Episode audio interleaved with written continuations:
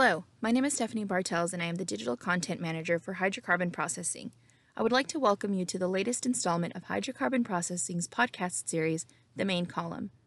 Today we have a sneak preview of the upcoming April issue with an executive viewpoint written by Lisa Graham, Chief Operating Officer of Seeq Corporation. Remember, you can subscribe to the Main Column podcast by clicking the subscribe button on the podcast's website or by using your smart device and saying, Hey Google, Siri, or Alexa, subscribe me to the Main Column podcast. Leading in Times of Uncertainty. I recently gave a presentation at the American Fuel and Petrochemical Manufacturers Women in Industry event where I spoke to more than 100 attendees on leading during uncertain times. My talk focused on what I believe are key leadership themes and how those differ when a crisis strikes, as with pandemics and other black swan events. These types of crises stretch and grow us, forcing us to make choices we never thought we would be faced with while determining the types of leaders we want to become. Navigating our relationship with risk. When I asked the AFPM Women in Industry group what they think of when they hear the phrase leadership in times of uncertainty, many used words like listening, empathy, communication, and inspiration. As women, we are leaders in our industries, communities, educational endeavors, and family lives. Each of these areas of life are different, yet we have the ability to listen, empathize, communicate, and inspire in every one of them. The group was adept at identifying these skills as the cornerstones of how we lead through any challenge. Now we must lean on those abilities more than ever while taking risks, building a healthy network, and communicating to drive alignment. The first topic we explored was taking risks. When I asked the group what they picture when they hear the word risk, many said failure, danger, reward, opportunity, vulnerability, and fear of potential mistakes. All of these descriptions are true, and more than one can be true at the same time. We have all taken risks for better or for worse, and we have all experienced failure. However, by taking these risks, we have acquired new skills and experiences, preparing us to better lead in a crisis. Calculated risk taking is actually the foundation for a good leader. When we look back at our lives, it becomes clear that all of us have taken a series of risks to get to where we are today. We went out and pursued an education to enable us to succeed in traditionally male dominated fields, often at great cost and with substantial time commitment. We chose jobs that would give us the experience we needed to reach our career goals. Throughout this journey, we have shared our ideas, and there is certainly risk in that, as it can open up one to criticism. Beyond sharing what we think, we also navigate day to day risks such as where we sit in a meeting and when we speak. I took a risk by coming to Seeq and growing the analytic engineering team.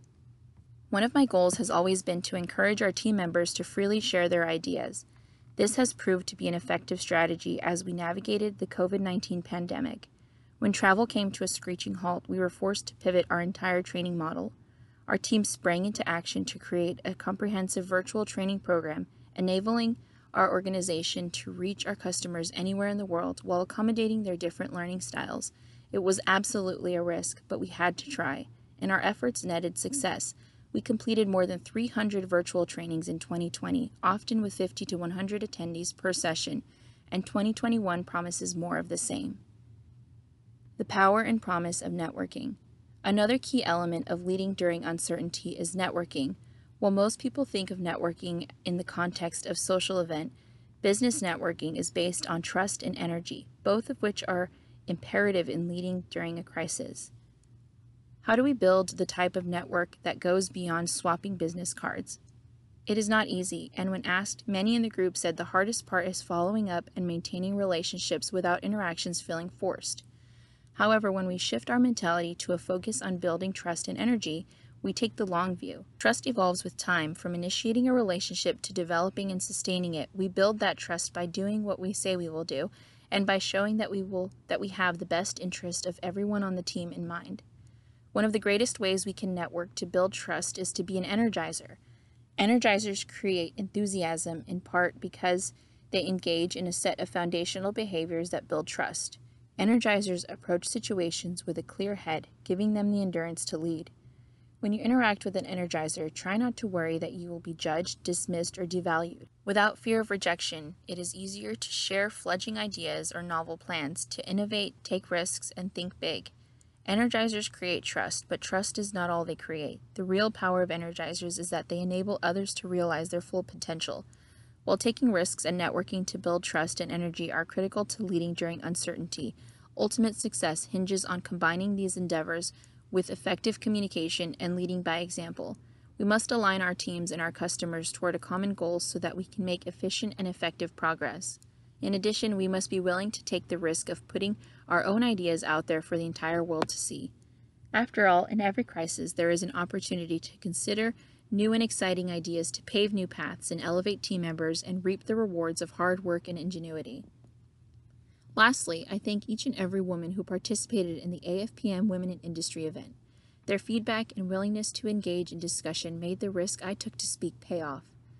The organizers did a fantastic job, and it was a terrific experience overall. I am grateful for the opportunity, and I cannot wait to see the impact each of them will have on their teams, their companies, and their industry as a whole.